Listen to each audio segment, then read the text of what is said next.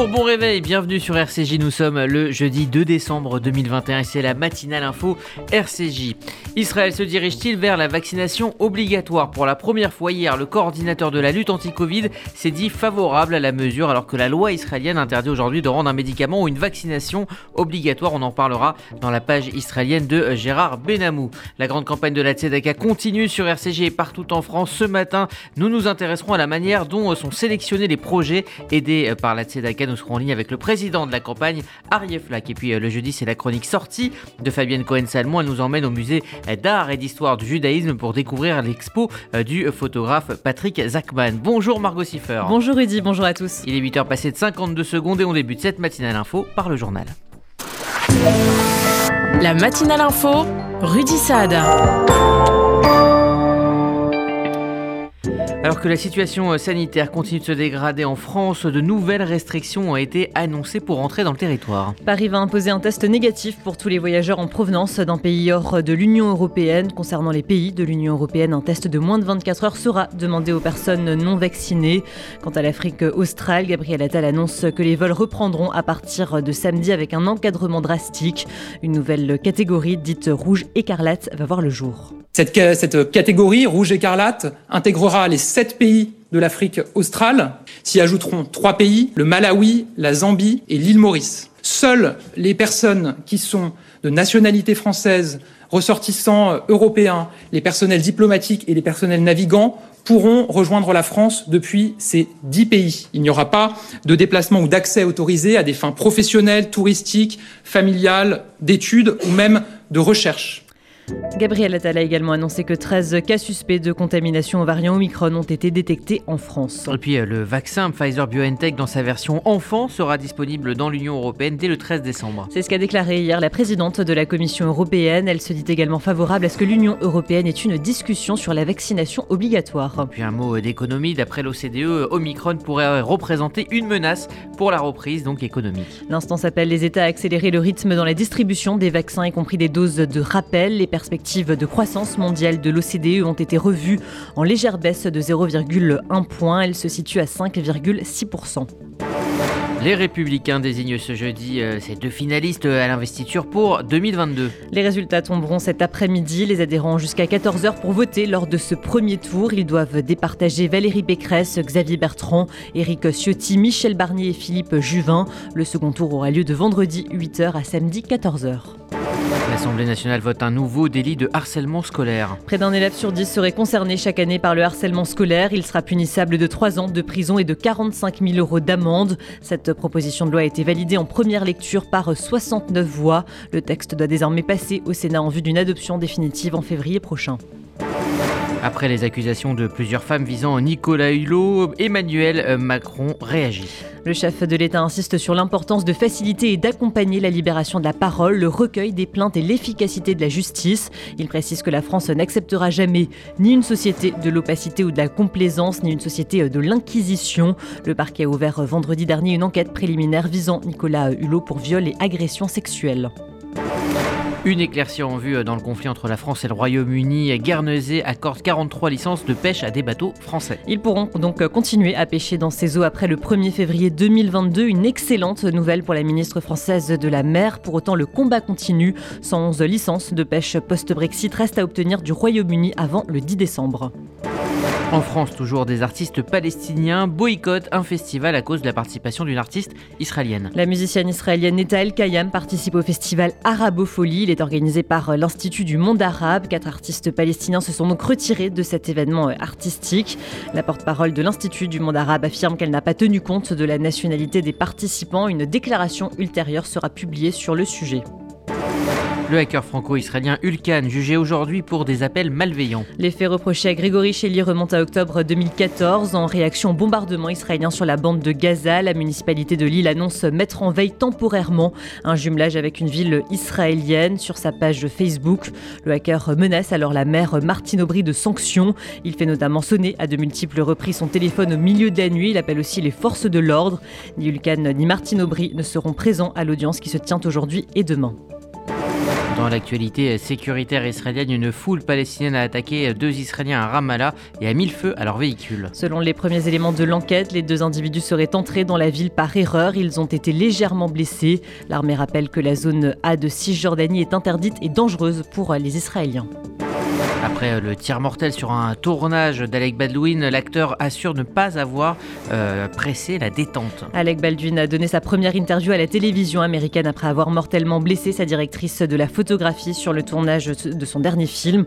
Il précise n'avoir aucune idée de la façon dont la munition a pu se retrouver sur le plateau. L'enquête se poursuit. L'entretien sera diffusé ce soir sur la chaîne ABC. On marque ce 2 décembre la journée internationale pour l'abolition de l'esclavage. Selon l'Organisation internationale du travail, plus de 40 millions de personnes sont victimes de travail forcé à travers le monde. L'esclavage moderne regroupe également d'autres pratiques comme le mariage forcé, la traite d'êtres humains ou encore l'exploitation sexuelle. Une victime sur quatre d'esclavage moderne est un enfant. Et puis c'était il y a un an, jour pour jour, l'ancien président Valéry Giscard d'Estaing nous quittait. Un double hommage est prévu pour l'occasion, le premier ce matin à 11h au Parlement européen, en présence notamment d'Emmanuel Macron, d'Ursula von der Leyen ou encore du président allemand Frank-Walter Steinmeier. Puis à 15h, la famille de l'ancien chef d'État va lui rendre un second hommage religieux cette fois. Une messe publique sera célébrée en la cathédrale de Strasbourg. Et enfin un mot de Ligue 1 à l'image des Niçois accrocheurs au Parc des Princes, et eh bien les équipes en déplacement ont été plutôt à leur avantage pour la 16e journée. Paris a d'abord signé un triste match nul 0 partout face à Nice. C'est la première fois de la saison que le PSG ne marque aucun but à domicile. Les Parisiens conservent toutefois leur première place. Quant à l'OM, il s'est imposé 1-0 face à Nantes, ce qui lui permet de dérober la place de Dauphin à Rennes. Enfin, les Bretons ont concédé une défaite à domicile contre Lille. Merci Margot Siffer. Vous écoutez la matinale info euh, RCJ. Il est 8h07 très exactement. Dans un instant, on prendra la direction d'Israël où le ministre de la Santé, Nitzan Horowitz, plaide pour une évolution de la loi sur l'avortement.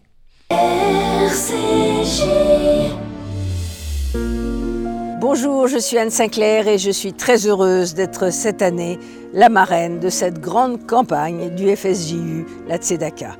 La Tzedaka est une campagne universelle que je suis très fière de soutenir, alors continuons d'écrire ensemble la solidarité. Donnez sur tzedaka.fr. Vous faites votre alia Depuis 30 ans, Sonigo Déménagement Groupe Fidi s'occupe de tout. Expédition en groupage maritime et conteneurs personnalisés. Assurance tout risque. Véhicules. Solutions de stockage pour courte et longue durée en eau dépôt ultra sécurisés. Sonigo Déménagement, agent en douane certifié FIDI et reconnu par les autorités, facilitera toutes vos démarches. Sonigo Déménagement Groupe Fidi au 01 76 54 92 92 01 76 54 92 92 ou sur le www.sonigo.com Nouveau colloque des intellectuels juifs. La pandémie a bouleversé les frontières entre le public et le privé. Le judaïsme a-t-il quelque chose à nous dire sur ce sujet? Y a-t-il au-delà une manière juive de concevoir le rapport entre privé et public? Nouveau colloque des intellectuels juifs dimanche 5 et lundi 6 décembre à partir de 9h15 à l'espace Rachi avec entre autres le grand rabbin de France Raïm Corsia, Dominique Schnapper, Vincent Payon, Marc-Alain Waknin, Pauline Beb. Inscrivez-vous vite au 01 42 17 10 10 01 42 17 10 10. Hyper Cacher. Nouveau, faire ses courses depuis chez soi, c'est désormais possible avec le site internet www.hypercacher.com. Profitez du service, du choix et de la qualité Hypercacher. Hypercacher.com, c'est aussi les mêmes prix et promotions qu'en magasin. Mais ce n'est pas tout. Avec le drive Hypercacher, commandez et retirez votre commande en deux heures dans plusieurs points de vente en Ile-de-France. N'attendez plus, connectez-vous à hypercacher.com ou téléchargez l'application. Application disponible sur Apple Store et Play Store. Retrouvons-nous pour la grande soirée de la solidarité de l'appel national pour la Tzedaka le lundi 13 décembre à 20h au Palais des Congrès avec comme invité d'honneur Danny Briand et son album de duo autour de Charles Aznavour et de très nombreux artistes dont Michel Drucker, Benabar, Gérard Lenormand, Enrico Macias, Laura Main, Daniel Lévy, Micha Aznavour. Réservez très vite sur tzedaka.fju.org et au 0892 050 040 Rendez-vous le 13 décembre au Palais des Congrès. Face à une résurgence du coronavirus, le débat s'ouvre un peu partout dans le monde sur la vaccination obligatoire. Bonjour Gérard Benamou. Bonjour Rudy, bonjour à tous. Vous êtes notre correspondant permanent en Israël. La vaccination obligatoire donc évoquée hier pour la première fois en Israël. Oui, l'expression jusqu'à présent taboue de la nécessité d'une vaccination obligatoire a été prononcée par le coordinateur de la lutte contre le coronavirus, Salman Zarka. De même source, on précise que cette suggestion, à voix haute, ne relaye aucunement l'intention gouvernementale. Le ministère de la Santé n'a d'ailleurs aucunement débattu de cette option, qui ne manque pas d'opposants. Cependant, 680 000 Israéliens de plus de 18 ans ne sont toujours pas vaccinés. La directrice des services de santé publique, Sharon Alroy Price, a affirmé qu'elle n'était pas favorable à une vaccination forcée. Elle estime qu'il vaut mieux expliquer, publier des données et démontrer l'utilité, l'efficacité et la sûreté des vaccins pour convaincre les non-vaccinés de franchir le pas. Elle reconnaît toutefois que cette position pourrait être modifiée à l'avenir face à un variant particulièrement agressif. Plusieurs ministres en Israël sont d'ailleurs clairement opposés à la vaccination obligatoire. Cependant, l'INE fait son chemin en Israël et plusieurs pays étrangers qui ont opté en sa faveur pourraient influencer une décision israélienne. On évoque maintenant cette réforme de l'IVG en Israël, une réforme portée par le ministre de la Santé Nitzan Horowitz. Oui, il souhaite faciliter la procédure et mettre fin aux longues attentes pour obtenir, dit-il, un rendez-vous d'interruption volontaire de grossesse, l'IVG. Les lois actuelles pour le droit à l'avortement imposent une autorisation d'un comité d'interruption de grossesse composé de trois membres et situé dans les hôpitaux du pays. Ils visent à dissuader les candidates à l'avortement. C'est cette procédure que le ministre souhaiterait alléger. Le rôle des comités dans les cas d'avortement des semaines 12 à 23 sera modifié. Il se limitera à un rôle consultatif. Les députés Michal Rosin et Gabi Lasky du parti Meretz d'Horowitz doivent présenter un projet de loi annulant les comités pour les avortements jusqu'à la douzième semaine de grossesse. Les femmes méritent une autonomie totale dans tout ce qui concerne leur corps et il est temps de l'inscrire dans la législation, insiste le député Rosine dans un communiqué. Cependant, une telle législation ne ferait pas l'unanimité. Elle risquerait de se heurter à l'opposition d'autres membres de la coalition, comme RAM, le parti islamiste, et encore d'autres partis à droite. Les chiffres du ministère de la Santé montrent qu'en 2020, il y a eu 17 548 demandes d'avortement, dont 74% ont été effectuées avant la neuvième semaine de grossesse. La grande majorité des demandes sont accordées et les avortements sont subventionnés par l'État. Toutefois, en 2017, des militants ont déclaré à un comité de la Knesset que quelques 15 000 avortements illégaux sont pratiqués malgré tout en Israël chaque année pour échapper à la nécessité de mentir au comité sur la façon dont les femmes concernées sont tombées enceintes. Les plus aisés ont recours à un avortement privé sans passer par une consultation du comité qui conditionne la prise en charge. Dans quelques jours, en Israël, à Eilat, se tiendra l'élection de Miss Univers et le BDS se déchaîne. Il se déchaîne, mais pour l'instant, pas de résultat. L'organisation en charge de choisir la candidate grecque affirme en effet que Rafaela Plastira, qui déclare boycotter ouvertement le concours en solidarité avec les Palestiniens, n'est pas en réalité la candidate grecque sélectionnée. Elle ne se rendra donc pas de toute façon au concours. Une fausse information aurait été diffusée concernant son renoncement par solidarité avec les Palestiniens. Par ailleurs, la candidate d'Afrique du Sud a passé outre aux pressions exercées dans son pays pour s'abstenir de participer à un événement de Miss Univers qui se déroulera en Israël. Et puis on en parlait euh, hier, Tel Aviv, donc devenue la ville la plus chère du monde. Hein. L'année précédente, elle n'était que euh, la cinquième de la liste de The Economist. Est-ce que vous pouvez nous expliquer pourquoi, Gérard? Eh bien, le coût de la vie a encore progressé effectivement cette année et Tel Aviv s'est donc hissé au sommet, selon le magazine britannique Economist. Pour les Israéliens, il faut bien le dire, c'est une triste réalité sociale. Les facteurs responsables de ce phénomène sont en partie le shekel, qui atteint des sommets au détriment de l'euro et du dollar, et constitue un facteur d'inflation mais surtout les chaînes d'approvisionnement débridées en l'absence de suffisamment de concurrence. Elles font grimper les prix dans de nombreuses villes, y compris Tel Aviv, qui affiche l'augmentation du coût de la vie la plus rapide enregistrée depuis cinq ans, soit 3% et demi. Le problème majeur demeure en Israël la foison des monopoles qui bloquent les importations et donc la concurrence. Gérard Benamou en direct de Tel Aviv pour RCJ.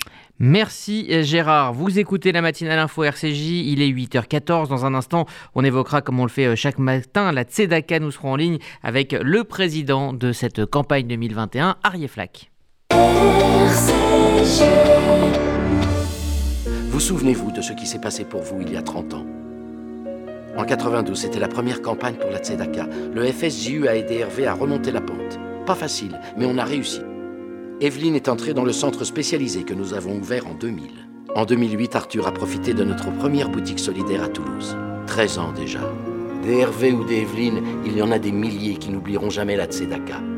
Alors, cette année, comme depuis 30 ans, continuons d'écrire la solidarité. Donnez sur tzedaka.fr.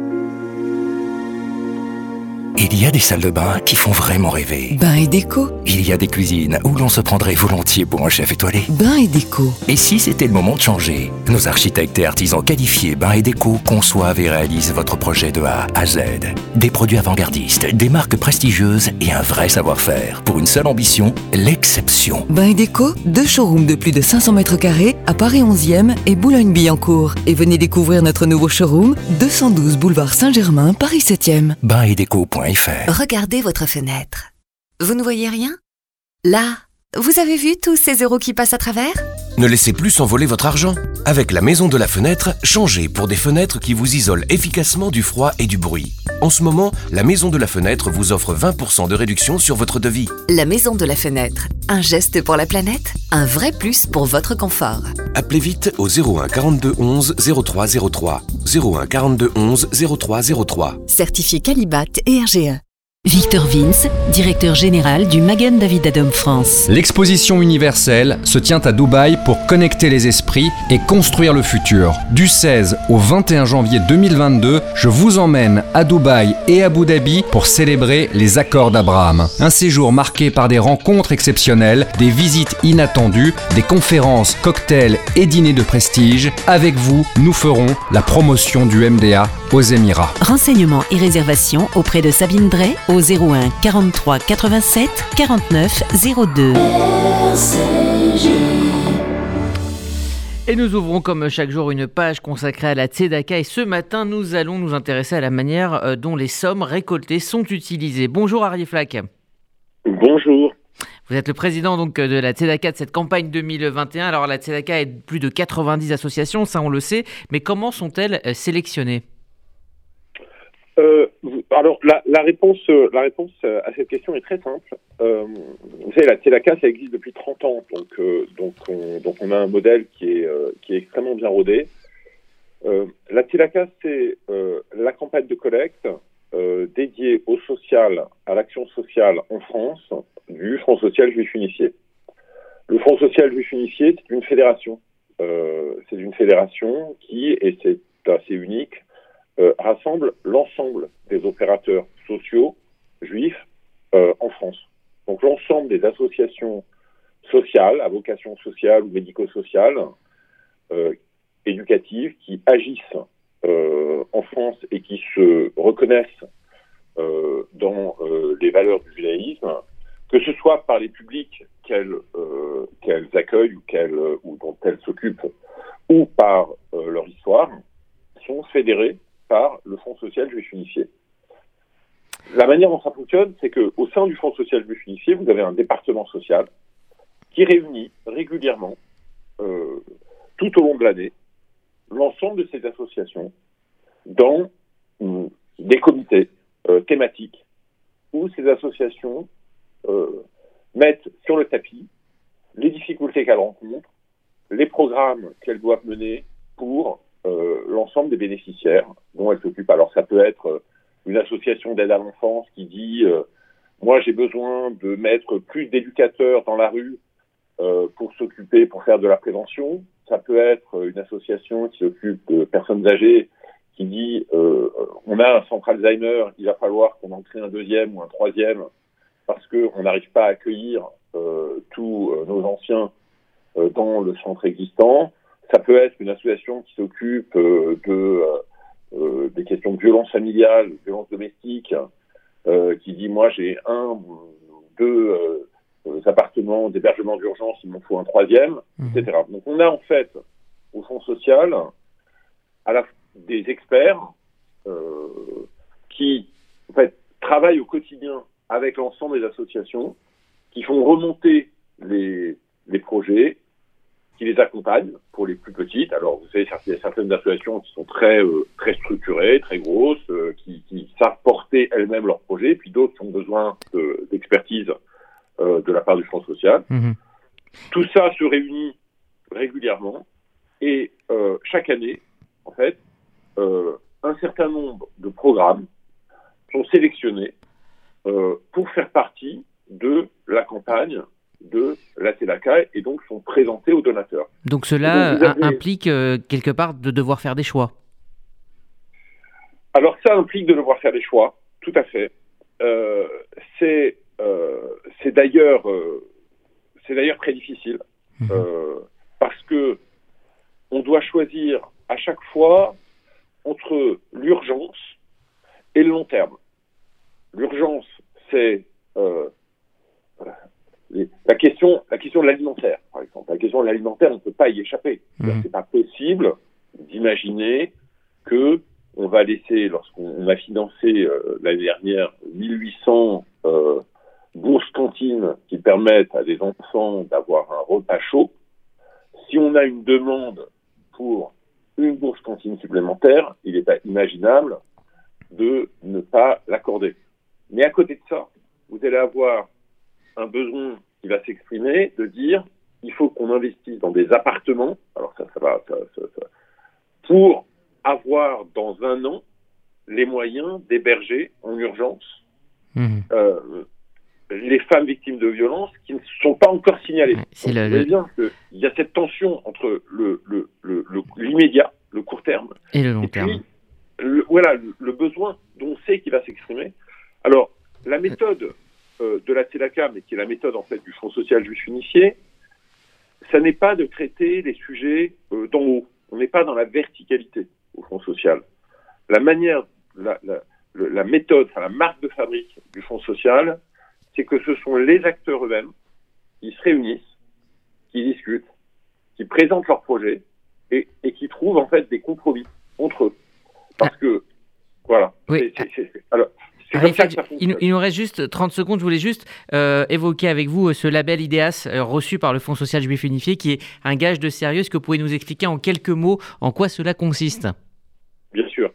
On a, on a le, donc, donc le label IDEAS, c'est une certification qui est accordée par un groupement indépendant qui euh, et, et, qu'ont reçu certaines des plus grandes associations du secteur euh, 1901, loi 1901 en France. Aujourd'hui, le FSJU est la seule association de la communauté juive à avoir reçu ce label IDEA. C'est un label qui garantit une gouvernance euh, impeccable, qui garantit la traçabilité de l'ensemble des dons reçus et de l'ensemble des, euh, des finances du, du, du FSJU, c'est, je dirais simplement, la garantie par un organisme extérieur, un tiers certificateur, que si vous donnez votre argent à la TELACA, si vous faites un don au FSJU, il sera tracé, surveillé,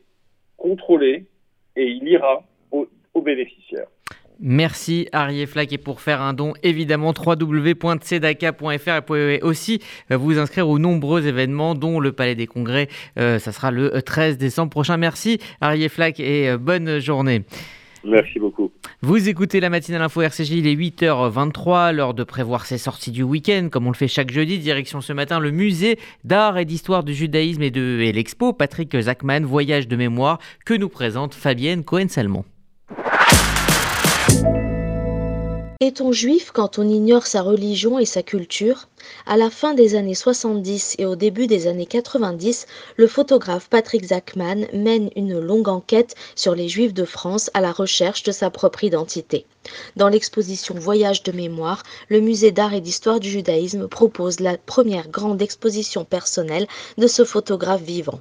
Patrick Zachman y présente près de 300 œuvres des années 70 aux années 2015, dont de très nombreux inédits et un film La mémoire de mon père. Enquête d'identité, enquête de mémoire. De Paris à Marseille, de la rue des Rosiers au but de Chaumont, des plus orthodoxes aux plus laïques, de la communauté Lubavitch aux grossistes du sentier, des derniers typographes communistes aux juifs les plus invisibles, Patrick Zachman saisit les différentes facettes de la judaïcité française, alors même que pour la première fois depuis la Seconde Guerre mondiale se produisent en France des attentats antisémites mais son périple le mène dans le monde entier. Membre depuis 1985 de la prestigieuse agence Magnum, il fait de nombreux reportages hors de France. Son activité le mène ainsi en Afrique du Sud en 1990 pour la libération de Nelson Mandela. Il parcourt également le Chili en 99 à la recherche des traces des camps de prisonniers politiques et rapporte du Rwanda en 2000 des portraits de survivants et des images d'ossuaires témoins du crime de masse. La même année, il fait le voyage d'Auschwitz-Birkenau où furent assassinés ses grands-parents paternels et en revient avec des images glaçantes. En contrepoint, dans les années 2010, reparti en Pologne et en Ukraine, il prend des photographies inattendues et joyeuses des pèlerinages de juifs orthodoxes sur les tombes des fondateurs du chassidisme. Enfin, retournant aux origines de sa famille maternelle, il arpente l'Oranie et l'Est marocain pour retrouver les vestiges de ce judaïsme d'Afrique du Nord. Ces œuvres nous révèlent un regard humaniste posé sur le monde, nourri par l'expérience juive et donc habité par les grandes questions universelles de l'exil, de la disparition et de l'oubli. L'exposition Patrick Zachman Voyage de mémoire est présentée jusqu'au 6 mars 2022 au Musée d'art et d'histoire du judaïsme. Fabienne Cohen, Salmon RCJ, 8h26. Voici la météo de Sylvie. Bonjour à tous. À Paris, un ciel variable à moitié nuageux avec de fortes rafales de vent et des possibilités d'averses en début d'après-midi. Température comprise entre 4 et 6 degrés. À Strasbourg, un ciel très nuageux avec de courtes éclaircies et des risques d'averses, de pluie et de neige mêlées cet après-midi et maximum 5 degrés. Et à Tel Aviv, le ciel se dégagera en cours de journée. Nuages et éclaircies avec quelques averses ce matin, beau temps cet après-midi et 20 degrés maximum. Bonne journée sur RCJ. Merci Sylvie, c'est la fin de cette matinale info euh, RCJ. RCJ continue sur les applis disponibles sur Apple et Android pour la FM. Rendez-vous à 11h avec euh, Essentiel, les rendez-vous du jeudi présentés cette semaine par Annette Lévy-Villard.